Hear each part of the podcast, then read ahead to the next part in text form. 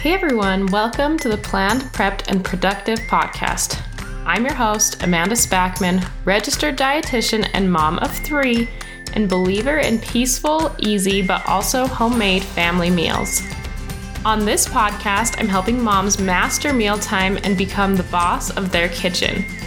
As you do this, you'll find more peaceful meals through prep and planning.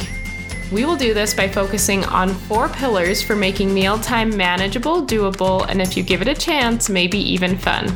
The four pillars are mindset and self care, planning and organization, meal planning, and meal prep.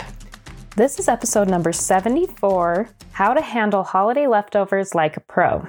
I learned almost everything I know about meal planning and meal prep in an elementary school cafeteria. Glamorous, right? I started working in a cafeteria in a charter school on my college campus to give me needed experience hours to get into uh, my dietetics program. And despite being a cafeteria, it actually was sort of glamorous in that it was a fancy charter school and we made almost everything from scratch. It was here that I learned how to cook for a crowd, how to cook on a schedule, and how to handle leftovers safely and so that they actually get eaten. This is what we're talking about today, my friends. Welcome back to the podcast. Originally, this episode was going to be specifically about Easter leftovers, since after Easter, you likely have Starburst jelly beans coming out of your ears. Although, come to think of it, I don't think you need my help getting rid of those. But instead of going with Easter specifically, I decided to give you a step by step plan for managing holiday leftovers from any holiday or even any party or event. And as we kind of go through examples, I'll go ahead and use Easter leftovers as the example since that's what we just had. But keep in mind that you can use this for any holiday or event. All right, so let's dig into the three step system for how to handle holiday leftovers without waste. Step number one is to plan for the number of guests that you're going to have. When I worked at the elementary school, the kids had two options of which entree they wanted to eat. One was a more ready made option with cold sandwiches and fruit, kind of like a sack lunch, and the other was a hot, usually from scratch entree. We had the same number of kids roughly every day, but knowing what they were going to eat out of the two options was always tricky. Uh, to combat this problem, we had each classroom send down a lunch count every morning so we had an idea of how many kids were going to want which lunch. It wasn't a perfect system. We really had no way of making sure that kids stuck to their original choices. And sometimes the hot lunch just looked too tantalizing when they saw it in person, so they switched. Or maybe it looked less appetizing than they thought, and so they switched to a cold lunch. Um, so we would have some last minute trades, but overall, the system worked pretty well for giving us a ballpark estimate. In real life, however, when I'm throwing a party, sometimes instead of figuring out or asking, I just live in mortal fear of not having enough food. Seriously, my husband like makes fun of me all the time for my fear of running out of food at a party. In fact, I held a small dinner party just a few months ago where I knew I would only need one to two boxes of pasta, but I just couldn't stop myself from throwing in that third box. After all, a box of pasta only costs a dollar, right? Well, needless to say, we had pasta coming out of our ears, and I would be lying if I said I was able to get through all of those leftovers without some waste. We'll call it a lesson learned, but probably not. I might do it again. the best thing that you can do to handle your leftovers is to get information from your guests before the party so that you're making a reasonable amount of food to begin with. Who's actually coming to the party? Who isn't? Are you offering multiple main dish options? If so, will guests be able to choose both? Do you want them to choose one? Um, do you know what they're going to eat in advance? Once you talk to your guests and you kind of have an idea of how many people are coming, what their preferences are, some general rules to follow as far as planning how much food to serve is to plan about one pound of food per adult and a half a pound of food per child. And this is for the entire plate. Um, as far as specifics go, for the specific amounts of each part of the dish. Uh, the very best resource I found is actually a textbook that I used in college. Um, it's called Food for 50. I'll drop a link to that in the show notes, and you can get used versions of this for like 30, 35 bucks now. So if you are interested in, in it, it's a great textbook. And the coolest part is that they have these incredible charts in the front of the textbook that tell you the serving size for essentially anything you can think of, as well as the yield of things, which I find extra useful. So you would be able to look up an onion, for example, and see that a medium onion usually yields one and a half cups once it's cut up, or that a pineapple is usually three to four cups. Those kinds of tips so that not only do you know that a serving size of, say, pineapple is generally a half a cup, you also know how many cups of pineapple you'll be able to get out of a single pineapple. Um, if you're not interested in purchasing an entire textbook, I'm also dropping a link to an article from the Spruce that is pretty useful for determining how much food to have per person. This is pretty useful, like I said, but it's not nearly as detailed as what you would get in the textbook. My rule of thumb is to always plan a little extra or a lot extra because I'm me. You always want to be prepared for big eaters or anything that might go wrong, so I always want to have a little bit of wiggle room. And I don't mind having a few leftovers. But if you go in with a plan, you will ensure that the leftovers you have are manageable and not half of what you prepared to begin with. All right, so that's step number one. Step number two is to take inventory of what you have left after the event or party. And I get it, guys. I know you're exhausted after your guests leave, but it's so important to handle holiday leftovers quickly after the party if you want them to remain safe. In fact, the rule is that food is only supposed to remain in the danger zone, the temperature danger zone, which room temperature is in the danger zone, for four hours before it's thrown out. How many parties have you just thrown the food in the fridge at the end of the night, even after it's already sat out for that long? I know I've done this before. But it really is important to keep that food out of the danger zone. Um, so you may even have to make sure that you take a break after the eating's done and at least get the food in the refrigerator and then take care of it better at the end of the party. All right, so let's talk about exactly what it means to take an inventory. Uh, at the end of every day at work at the elementary school, we would count how many servings we had left of each meal. This helped us to see if we were preparing food accurately and how accurate our food count was, which helped us make adjustments for later as we needed to.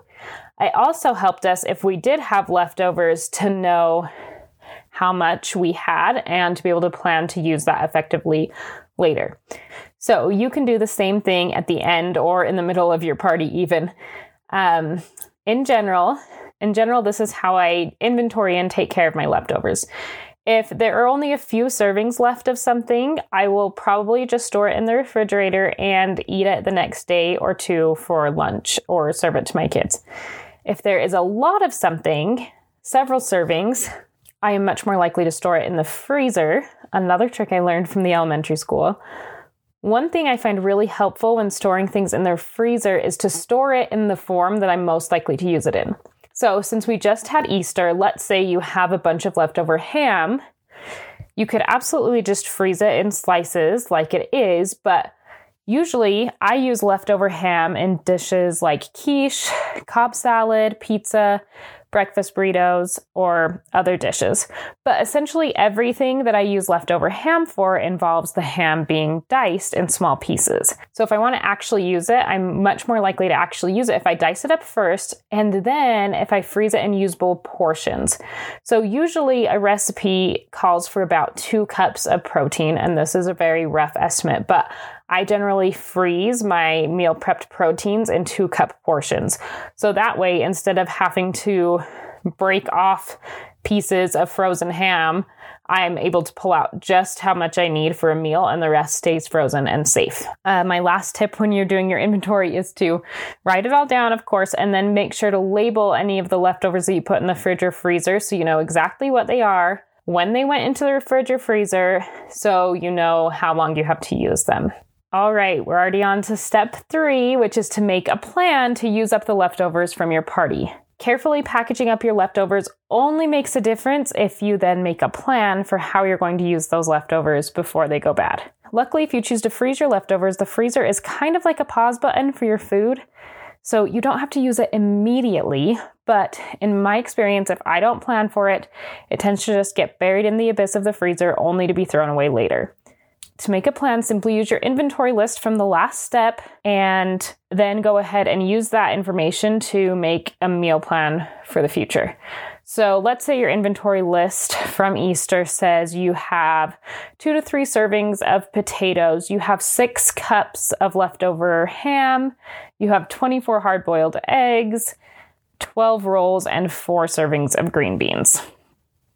So let's kind of go through that list and talk about what we could do with each thing. So, since there's only a few servings of potatoes, I'm just going to store those in the fridge and eat them as leftovers, normal leftovers.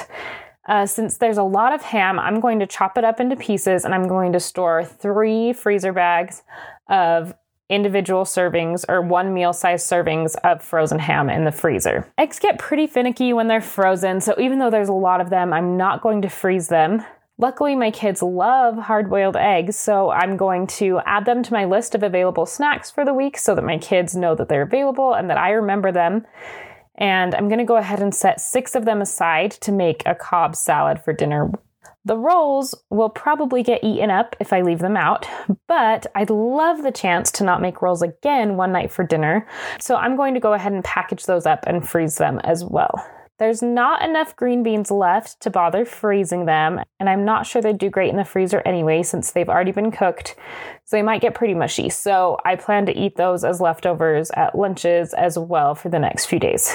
All right, so now let's talk about the ham that we put in the freezer and what we could do with that later. The ham will stay good in the freezer for several months, but I'm going to go ahead and use it sooner rather than later to keep things fresh and organized. So, for my meal plan, the week after Easter, I'll probably skip meal prepping meat and choose to use the ham instead as my meal prep.